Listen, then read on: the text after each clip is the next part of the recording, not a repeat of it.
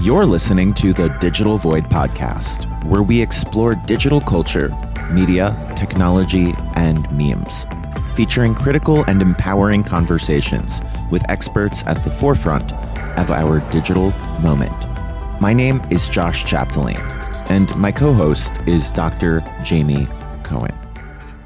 How has a type 2 diabetes drug become a go to for celebrities and influencers looking to lose weight? And what are the real world implications of its popularity? This week, we speak with BuzzFeed reporter Kelsey Weekman about her article, The Oscars Were a Nightmare for Fat People at Every Turn, that examines the damaging effects of type 2 diabetes drug Ozempic's surging popularity in Hollywood and influencer spaces, and what tech companies and influencers can do to create more inclusive spaces. Before we dive into this week's conversation with Kelsey, I'm thrilled to announce she will be joining our first festival of 2023, the premiere of Memes, Myths, and Magic, live at Caveat in New York City on Saturday, April 29th at 7 p.m. Eastern Time. We're bringing together an all star lineup of speakers, including Annie Rauwerda, Abby Govindan, C.T. Jones, Moises Mendes II, Ryan Broderick, and Jamie Cohen. Tickets are $18 in advance, $23 at the door, and $5 for live stream. You can find a direct link to purchase tickets and live stream in this week's show notes. Now, here's this week's conversation with BuzzFeed reporter Kelsey Weekman. Following this year's Academy Awards, I saw a ton of reaction pieces about who won what award, best picture, best makeup, but there was one piece in particular that really stood out to me and motivated me to reach out to this week's guest, Kelsey Weekman. Kelsey, thanks so much for joining us today on the Digital Void podcast. I'm so happy to be here. Thanks for having me. Kelsey, you wrote The Oscars were a nightmare for fat people at every turn musing about who has used the drug to lose weight is just another form of body shaming. At this year's Academy Awards, Judy Chin, Adrien Morot, and Annemarie Bradley won the Oscar for Best Makeup and Hairstyling for creating a 300 pound prosthetic that Brendan Fraser wore in the movie The Whale. For those of us who haven't seen the film The Whale, either intentionally or because they have not yet seen it, can you briefly detail what The Whale is about and explain the motivation behind your piece. Yeah, The Whale is about basically the the misery of being fat. Brendan Fraser, who everyone loves, who is an absolute delight. Everyone's really excited to see his comeback. Unfortunately, plays this man who gains a lot of weight because he endures this personal tragedy. And the movie is him kind of reckoning with what he can't do anymore and with the sadness and the failure that he feels and what really sucks about it the most like watching it you kind of want to give it a chance because obviously you know having a disability not being able to do certain things sucks. It's it's not fun.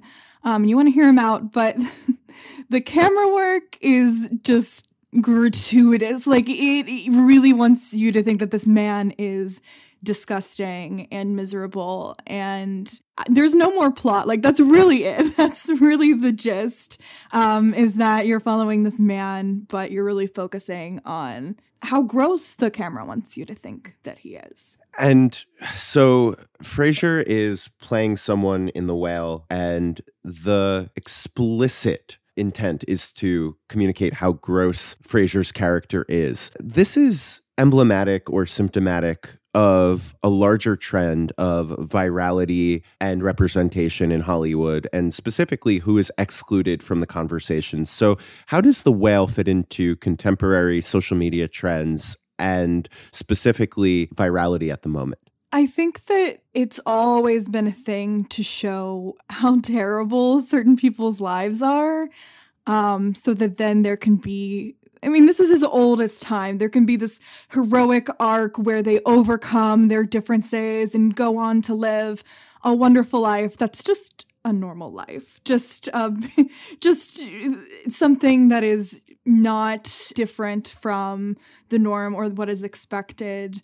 Um, and I think that what, you know, ties it so much to the moment I mean, it really it is just like a kind of a, an age old thing for, in my opinion. We were supposed to feel pity for this person and supposed to feel empowered when he makes a decision or makes a choice, and that's kind of the same folk hero we see in so much of what goes viral now. And to dive into a specific trend that you write about in your piece, I want to look at the drug Ozempic, which is simultaneously incredibly popular and well known, but also maybe relatively unknown to mainstream audiences who are not very online or involved in the influencer or social media space. And it took me a long time to become aware of Ozempic. I, as someone who has family members who are diabetic, was not super aware of this drug to begin with, but this year's red carpet was dubbed the champagne carpet courtesy of Ozempic. Can you explain what the drug is, who it's made for, and how it's currently being used? So, Ozempic is a drug that's side effect is weight loss and that you know can help people keep their specifically type 2 diabetes in check it's really helpful for maintaining blood sugar and all of that but it also is it's an injection that you get once a week that can help you lose weight no matter who you are, no matter what your um, status is concerning diabetes. And sometimes it's used for people who are pre-diabetes, who you know want to avoid it, and sometimes it's used on really rich housewives who want to drop five pounds here or there. Yeah, it's, I don't know exactly when it reared its head, when people started talking about it, but people started speculating that celebrities were using it. And that's kind of where it began. But it's, you know, there are a lot of people who have used it or have used something like it for a long time. Yeah, there's kind of trickled in. I guess this is uh, I'm I would consider myself now that I'm no longer really abusing Twitter anymore.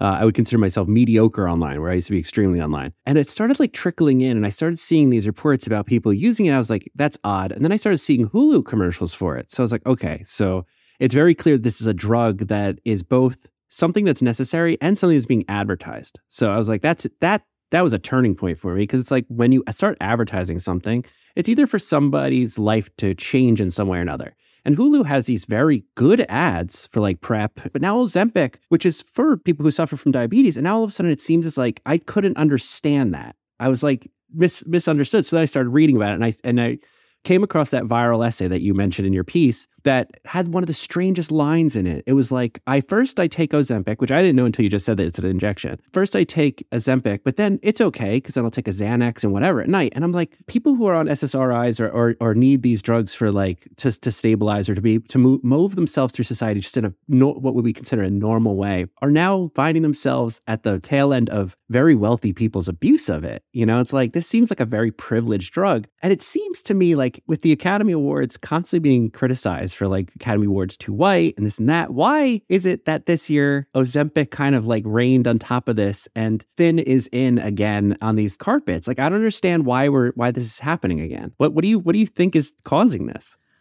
I mean, that's a great question. I think definitely more people are aware of it and know that they can ask their doctors for it. And often doctors are like, sure, whatever.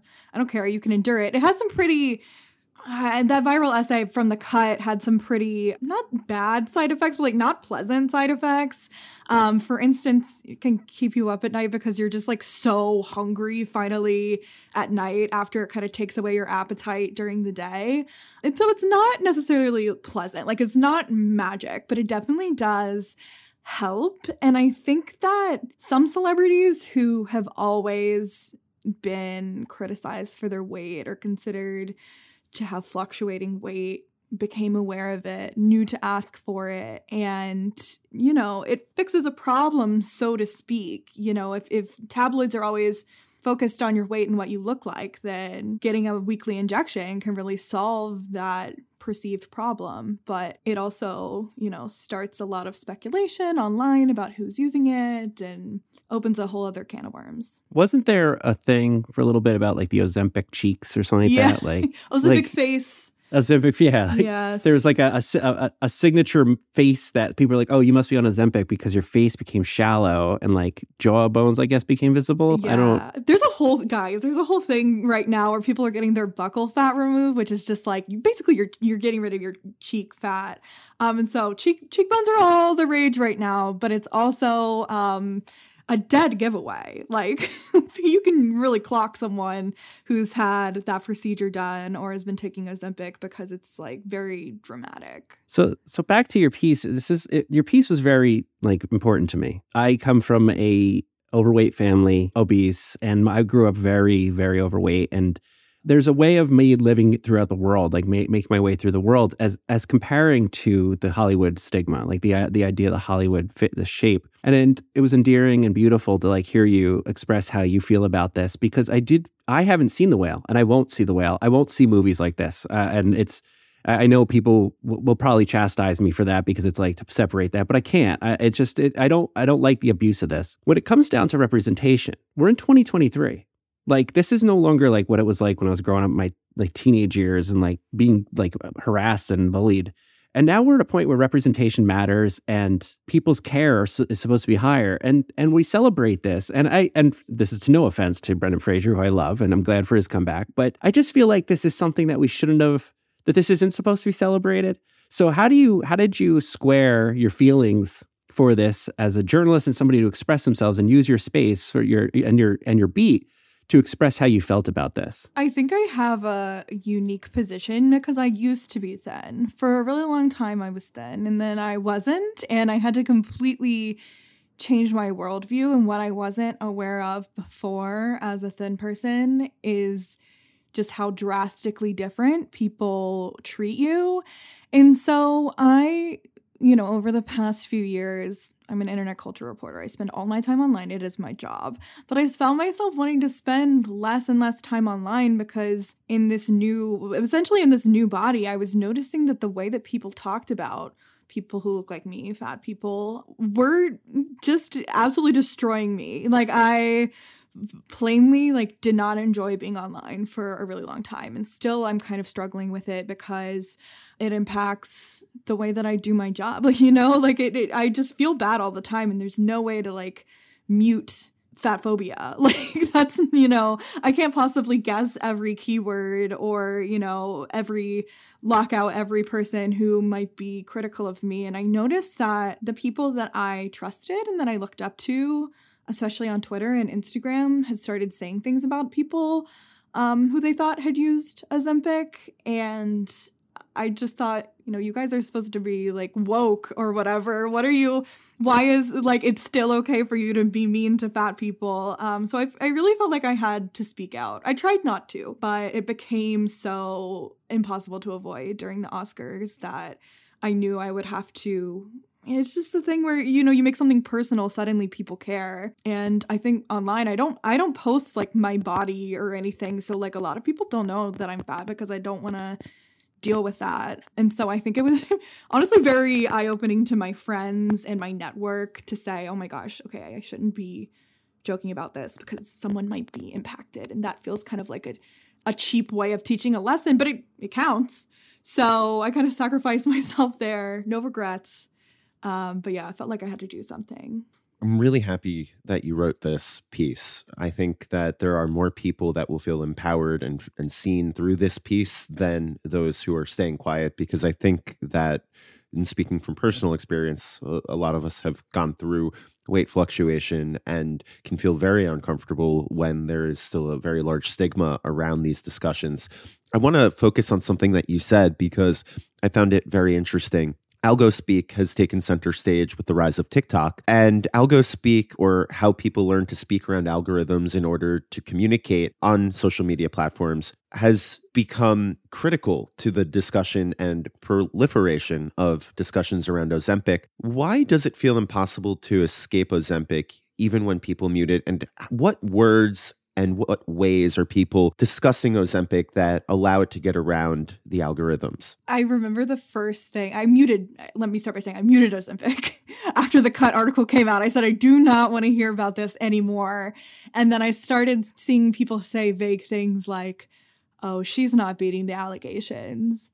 And I was like, I know what you're saying. Um, people will switch out the the e and the i with a three and a one. And just eh, it's like they don't even have to say the word which is a really buzzy word. And there's still an enormous amount of content being created around that hashtag. And the hashtag's not shadow banned or anything on on TikTok or Instagram, but people are, are just very vague. Like literally, they'll just post a, a picture of Mindy Kaling and say, "Oh," and it's like, I know what you're talking about. Come on, like, um, so it's like. Uh, it's hard to say even what people go to to kind of talk around it, but you know when you see it. And and when you say Mindy Kaling, you're saying that people will post a photo of Mindy or a celebrity, and then the assumption with the oh no is that oh look they look maybe thinner than they used to, they must be on a drug. Yeah, yeah, and there's two really different takes um, around Ozempic, which are, you know, good, you're finally dealing with it and and this thing that society doesn't like about you. And then there's also like, oh, you you cut corners, you like use the miracle drug, and this isn't like something you got from hard work. So that especially was hard for me to see because like why do you have to work to like, you know, look a certain way? That just feels like people are demanding labor for something that's very personal. Right. That, that what a great point. I mean, this is like people are so this is this goes back to something that Josh and I speak about a lot, which is the re- idea of reaction reactionaries. You know, people who are only reacting to the reactions, and so the the Min- Mindy Kaling becomes a meme at that point because it's no longer a word having to be said; it's just a graphic that is an insinuation as to an action that could potentially be something that she's doing personally, but we don't have any reason to understand her past. One of the thoughts I co- consistently have here that has a lot to do with like um, people's health, body weight, body shape and size, and uh, inclusivity that's been growing. That it, there, people are trying their best. Like runway models are are are now there's plus sizes on the runways. There's different clothing styles. Non-binary outfits are becoming more interesting. And yet we want to admonish people for their own personal choices or things that they can't control. Like a lot of people's body fluctuations have very little to do with some of their own personal choices and much of how their body grows throughout time. And people want to still conform everybody into this very similar stereotypical magazine shape. And I don't know why we have to keep doing that and I don't know why we have to perpetuate it when we have these changes going on in physical space. So, do you think this is like, do you think viral trends and, and even algospeak, the reason algospeak is happening is because people want to perpetuate that virality. Do you think people are trying to find their fame off of reacting to people, other people's like differences? Like, is that like, is, is that? Uh, undoubtedly. I actually, right before I wrote this Ozempic piece, I wrote this I, like year long investigation into how fitness influencers post themselves online and how it has become like a whole niche of content to call them out as well. And even if you are, you know, I wrote about it from a very like surface level, like these people are calling fitness influencers out because they're all editing their bodies. And it's like this is literally just another way to police how someone works. Like this is you, you're really just still doing what you're not supposed to be doing because the bottom line is it's none of your business what someone else looks like but definitely the the reacting to the way people look especially the changes if you can show if you can physically show the differences between how someone used to look and how they look now oof that is that is gonna go that's gonna get some eyes on it that's gonna start some conversation because it's like, oh, now I have a receipt to be able to be rude. Let, let me ask you a media environment question. Do you feel like this is a part of how social media is becoming like reality television? Like, is this like you know how reality TV exploits unfortunate situations for other people, like other people's pain for other people's entertainment? Is social media conforming to that in a monetized way? Are people figuring out the plot lines to make reality TV a, rea- a real thing online? Definitely. Definitely. And especially as, you know, having receipts and calling people out is, you know, a surefire way to to get people going off in your comments and thus give it a little boost of attention. I think it's just going to keep getting worse and worse. And then they seem, you know, they're like a vigilante if they're keeping an eye on things and calling it out. So it just kind of elevates the people who are doing the the creepy, you know, call outs. and the people that are doing the creepy callouts, as you said earlier, it's either they took Ozempic and they quote unquote don't deserve to be thin, or they started a new fitness routine or diet program or something to lose the weight, and then they are under suspicion. It's kind of like Schrodinger's uh, weight loss. It's like you can't like win no matter what you do if you're in this influencer mm-hmm. space. And to that degree, to to bridge, one of the things that we love to f- push back against on this show is the concept of digital dualism that internet culture is culture at large, that these are critical conversations and they are not just aesthetics, they are reality itself. And what happens online influences everything. And so when we see that Ozempic and associated hashtags have generated more than 662 million views on TikTok now, the side effect of this or the reality of this is that a drug that's used to treat diabetes ends up being in limited supply to people who need this drug. So, what are the real life side effects of this viral trend, and how is it affecting folks who actually need help from this drug? It's making it a lot harder for the people who need it for for health reasons to be able to get it. It's stigmatizing it for the people who have benefited from it in the past. And it also it's doing this thing that I also hate, which is that there's so much shame associated with using it because it's causing a shortage that then people who want to use it have to deal with that stigma as well. And instead of people saying drug companies make more Ozempic, they're saying fat people stop being lazy and getting shots of this drug when you should just be running on the treadmill. You know, it just it can it creates this hamster wheel of like shame and uh you just literally can't win. If you use Ozempic you're taking it away from someone. You're forfeiting yourself to society. You don't take it. You're fat and everyone hates you. You just can't win. There's a line in your piece that really sticks out to me. And it's the merging of the physical with the digital. It is a drug that is now stigmatized, that is almost unavailable to folks, and is, as Jamie mentioned earlier, being advertised on Hulu. You write a quote that was very moving to me. You write, even the internet, once a medium that allowed me to be a formless void, requires me to reckon with my body on a daily basis. Can you speak to that? Yeah, I think that the internet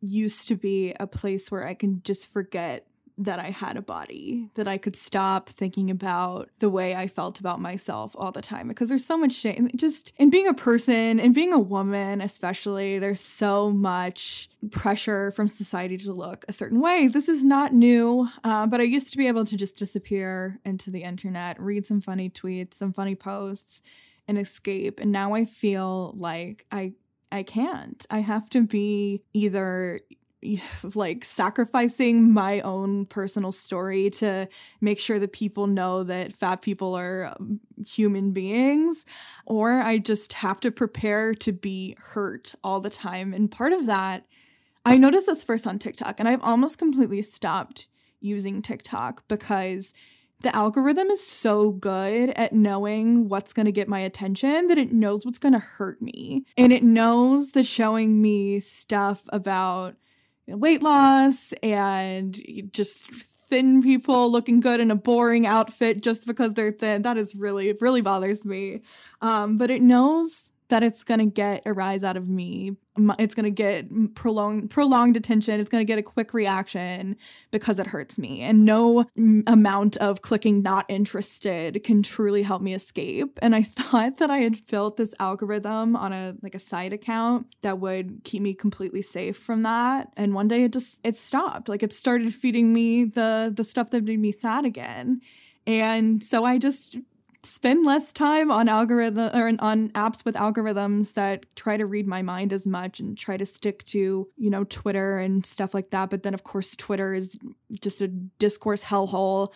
So i have to deal with it all the time again. And of course it's my job so i can never log off. So instead i'm just kind of running face first into it now. I feel like i've had my time to mourn and now i'm like ready to fight, to be quite honest. I want my internet back. No, seriously, that's extremely important. And and you as well as us in, in similar ways, but uh, similar in different ways, our work doesn't allow us to go home. It's not like a restaurant where you're just like, all right, done. Our work continues. We have to keep looking at it. And whenever something is algorithmically influenced, those machines themselves are creating a reaction regardless. Like that's what it's supposed to do. Well, after you put this piece out, did you did you get feedback? Did you get thoughts from people who understood the perspective you were coming from? Did you did you get nice responses from this? Yeah, I got I actually got a lot more nice responses than I did mean, which was surprising because often when I write something completely unrelated, people are like, "Hey, feedback for your writing, fat, you're fat, blah blah blah." Like it's so it's the first thing people say to me when they're trying to insult me. And it's and at one, you know, side of things it's like, okay, well, I know how to respond to that one thing. And the second part of me says, will I ever be able to escape this and be taken seriously?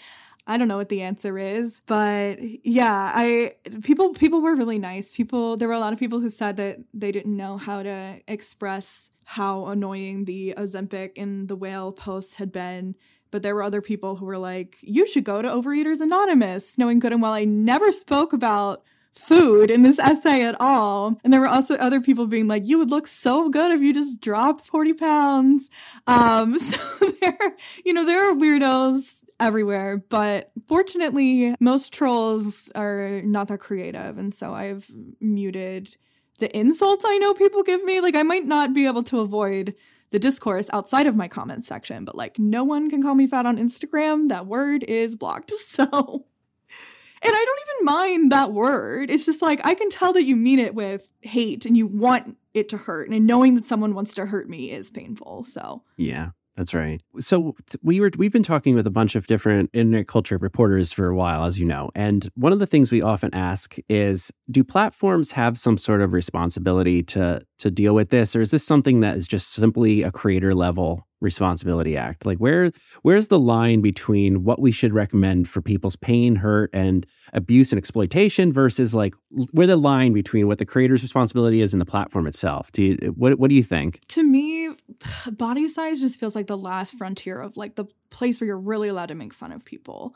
Um, and you're really allowed to shame people for their health or for their perceived health. And you're allowed to pretend that you care enough to say, I'm worried about your health if you look a certain way and stuff like that. And like, I, I honestly don't know what the answer to that is, but I do think that a lot of platforms have really opened their eyes to eating disorder discussion.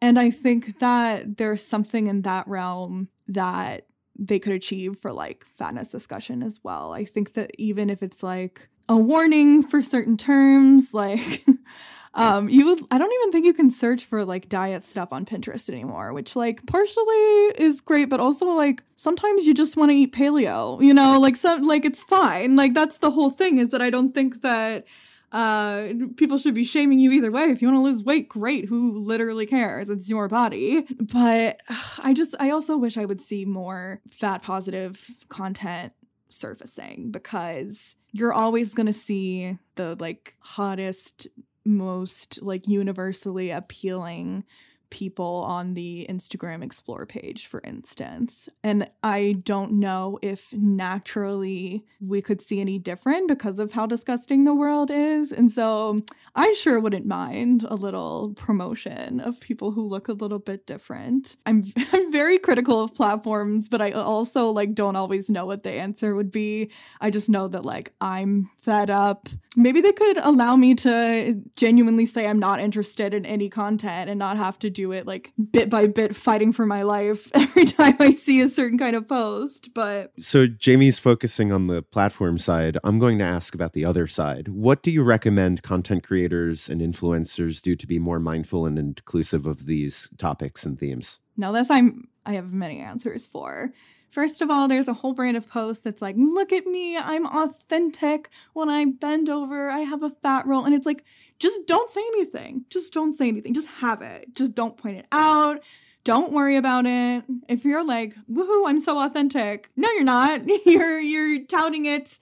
There's no way to be authentic online, but there is a way to, I think, normalize not looking absolutely perfect. And so I do think that in a certain way, that kind of is it's almost like a gateway for people who really prioritize fit thinness to start thinking about things a little bit differently, but we could do so much better than that. And I would just love to see like sure brands are like extending their sizes and stuff like that, but like let me see it on a fat person. Let me let me see more people who look like me, look look like, you know, over a size 14 or whatever because that is most of the world. And the fact that you don't know that from looking at social media is like creators let's get out there because there's the it's like when you think about how a big argument for like extending clothing sizes is partially just capitalism like people more people will buy stuff from you if you offer more sizes. It's like more people will watch your stuff if you offer more varieties of people. But of course, to be a fat positive influencer, often you have to fight trolls for like most of the time. But I think if enough people do it, in people who aren't necessarily fat or just, you know, supportive, we can maybe see a change. I'm hopeful. Kelsey, this conversation gives me a ton of hope as well. This has been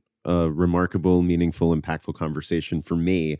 Where can people keep up with you and your work? And do you have any resources you'd like to point people to? Oh, goodness. Well, above all, I hope that people will follow Aubrey Gordon, who is a fat activist who I have learned so much about this, you know, from she's got an amazing podcast, Maintenance Phase, um, and just her social media is astounding. Her books are incredible. So I highly recommend people follow her. That is like my main resource. You can also follow me if you want. My name's Kelsey Weekman. I'm the only person with that name, so I'm easy to find on every platform. Um, just don't try to comment that I'm fat. It won't. It won't show up. I will not see it. So keep it to yourself. Um, but yeah, Twitter, Instagram, TikTok, all that good stuff. Kelsey, thank you so much for your time today. Yeah, thanks, guys. Thanks again to Kelsey for taking the time to join us on the Digital Void podcast. Make sure to check out this week's show notes for resources and more information about how you can keep up with Kelsey's work. Next week, we welcome longtime Digital Void collaborator Matt Klein back to the show to discuss his newest work in audience capture. Stay safe, stay healthy, and we'll see you next week.